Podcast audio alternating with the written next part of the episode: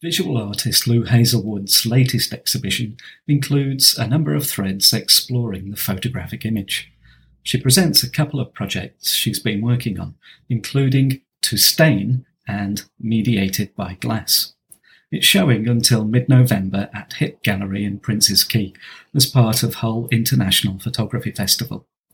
Lou and I took a stroll past the pictures, chatting about her sometimes quite surprising techniques. I actually really quite like the fact that you're showing photography can be abstract, doesn't have to be realism. Yeah, there's, there's two specific projects. So I guess you're talking about the To Stain project. And in that, within that, there's digitally stained found footage and chemically stained film and photographs. And I was interested, particularly interested in how recently, in recent times, we've been putting filters onto um, images, not even photographs, and trying to age them and trying to create a, a sense of solidity within that image. Um, and that process of chemical deterioration of analog photographs and film gives that gives that time a sense a sense of a sense of um, provenance, I guess, within the image. So I, I, wanted to show and to have that conversation between the digitally stained and the chemically stained, I was quite interested as well in um, what would happen if the chemically stained film. I know that black and white photographs can get a, a silver in, you can get the silver in coming through. The film, I didn't know what would happen, and I was quite pleased, mm. I guess. Let's take a little walk along each of these strands, starting over here with these. Now, these are found photographs, I understand, are they? Yeah, found from Walton Street car boot, so a local connection as well. Um, found in a box of, of photographic memorabilia for a nice sum of four pounds. so all of these images are of related people, then? Do you suspect? I believe so. Yeah, um, there there are similarities between them as well, but I couldn't I couldn't guarantee that. They were not printed either; they were just the negatives. So that was a, a big process of scanning and finding. But through scanning, I found out a lot of the images were really interesting, really striking. Um, some on nitrate film, but also the views. A lot of them have got heads cut off or they're, they're of midriffs, and I believe a child's taken a lot of them, which really interests me as well. So there's actually an abstract element to the originals as well. Yeah, to, in, in the way that they're viewed and in the way that in what they're recording as well. I believe. So, do you think some of these images were originally mistakes, or have they been created to be um, that sort of abstract feel to them? I would believe the fact that they were tightly rolled up negatives, that they were cast aside as mistakes, and I'm quite interested in that. So, pick a few out for me. Let's go along the row. One, of the first ones I did was the one where there's there's the same woman, so that the film was actually overlapped in camera, and I think that's why that's been discarded.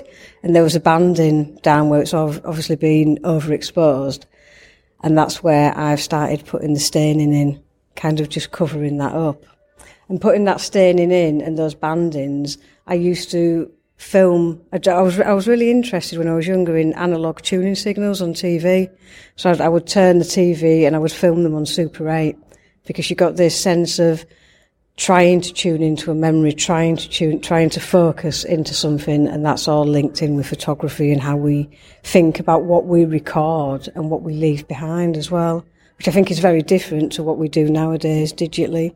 And I think I think part part of that was about economics, and part of that was about um, being able to access equipment.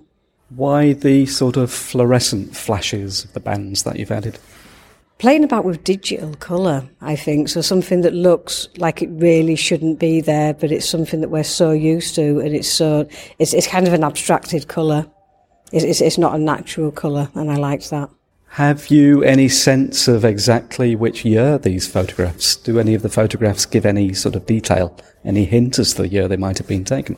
There's detail in clothes and there's details in sort of the film that was used. So, some of the films I found was nitrate film, which I believe is 30s, 40s last use.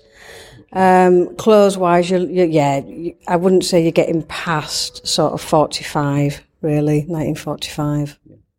What about this one right at the end of the row? There's, there's something almost surreal about that that image, almost Salvador Dali style image, and it's just a, a family snap.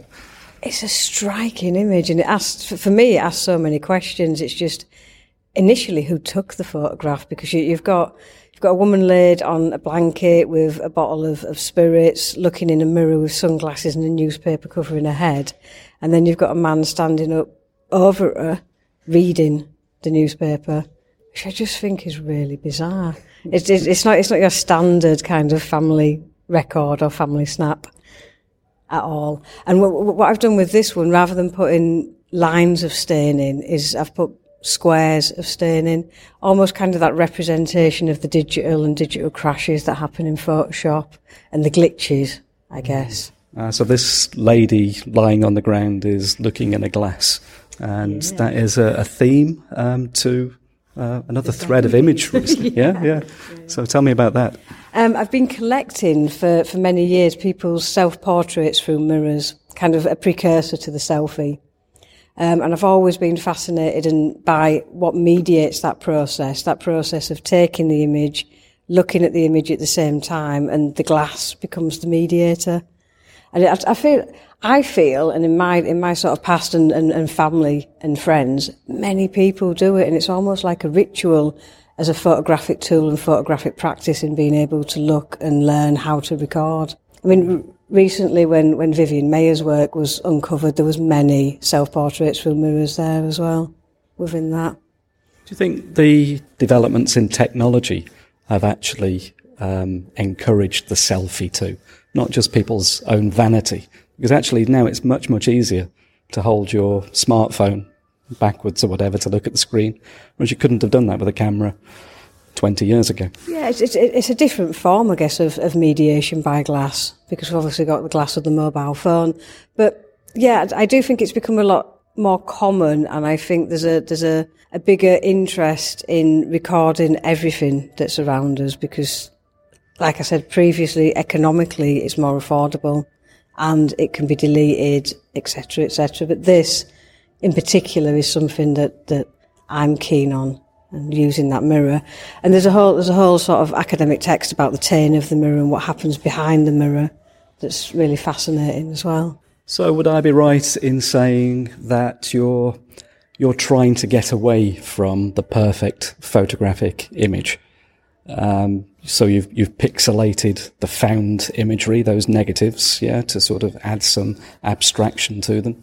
And then certainly on the opposite wall of the gallery over there, um, you might have taken a photograph on a piece of film, but then you've really not uh, digitally doctored, but you've really abused that piece of film in many, many ways. Are you sort of in this exhibition trying to suggest to people that photography doesn't have to be realism? Absolutely, yeah. I think I think all of the all of the arts and there's, there's a lot of passion for photography now and for analog photography, and I think that's fabulous. But there's, I think there's also people are quite stuck in what they're doing. There's a lot of street photography, and I think it's following a theme. And I think people need to play a bit more and make mistakes. And I, I know when I learned photography, I learned on film, so I learned not to make mistakes really quickly, and now I love making mistakes because of the expense of it. yeah, much easier to make mistakes digitally, isn't it? It's yeah. much cheaper. Yeah, but harder in some respects as well. Yeah, maybe. I can remember back at university, I was president of the University Photographic Society, and we all went through a phase of taking photographs on slide material mm-hmm. and then burning the slides, Yay. just handing, uh, holding them over a candle until the emulsion popped. Yes, and then we'd use one of those. Um, those lenses that you could put a slide at the end of uh-huh. as a sort of duplication device. We would then photograph that abused slide onto negative film and get it printed at Boots. And we'd all laugh because we all got those little stickers on our prints from Boots saying, you know, this is double exposure or something's gone wrong in camera. But of course, we were we were doing that purposely. so that, that, was also used quite a lot in, in sort of Super 8 film when people would play their memories back. Obviously, the projector, if it wasn't clean or running to speed, would start and you see that burning sensation going backwards. Kind of the destroying of the memory, really fascinating. And also fascinating that people used to burn their photographs mm. if they split up with a partner or fell out or, yeah, and they're gone. So tell me about the techniques then over here um, with, well, let's call it abused photography almost, isn't it? What have you done um, to, to the films to make these effects? The two, the two on the end are um, chemically altered prints, and I can be really honest about this. Um, And it, it is really quite funny. My cat peed on them. so it, it's ammonia, so it is, it is chemical. But I was just like, and then, then I looked at them and I was, I was trying to dry them all. And I, but I was fascinated with how it had sort of destroyed it. And I'd had Arts Council funding previously working with a chemist at Hull Uni with magic lantern slides and we were looking at destroying images as well and how, how we can lift emotion. So yeah, it's a continuation of that, but that was, that was the genius of my cat. Try repeating that in laboratory conditions. So the images in the middle? Um, our 35mm colour film that have been, one, one was put through a washing machine, one was put through a dilution of bleach, and one was for a dilution of caustic soda and black leather dye and then processed. Not in um, a lab processed, privately processed. So, yeah. so we didn't destroy their equipment. And then some have been scanned as positive film and some have been scanned as negative film. Had you taken an image on the film before you yeah. abused them? I, I, shot the images that are opposite. Ah. So my, my, my, initial hope was that you would get some semblance of that deterioration mm. of those, but it's just gone completely. It's gone a little bit too far, maybe. Yeah. They, they are looking. I think yeah. quite interesting, like little landscapes almost. The, the colours are beautiful, aren't they? Really Absolutely. muted colours. Yeah, I was, I was really, really pleased with the colours. And if you get quite close to them as well, you can see that it, even in the ones that look like it's just pure black, there's so many textures within there. Yeah. And it, it's really fascinating as well, seeing how they how it kind of crumbles at the edges. You can almost see where it's eaten away at the film. Yeah, you can see the film gate in some of them, can't you? The sprocket holes and the like. Yeah. This one here, very sort of black image right in the middle of the row. That looks like some really creepy landscape. it does. You're right. You can almost see the buildings at the top, and then kind of almost like a burning of hell, maybe. Mm, mm. but I think that was one of the ones that went through the washing machine. Where can you take this next, then, in your practice? I've I've bought some inks and dyes, and I will be doing more more film based work, and then trying to sort of shift the chemical balance of the film prior to processing. But I'm aiming to try and be able to get an image underneath that is then partly destroyed. That's what I'm looking at doing. Sounds fascinating. I look forward to seeing it. Great. Thank, Thank you, Lou. Thank you very much. Cheers.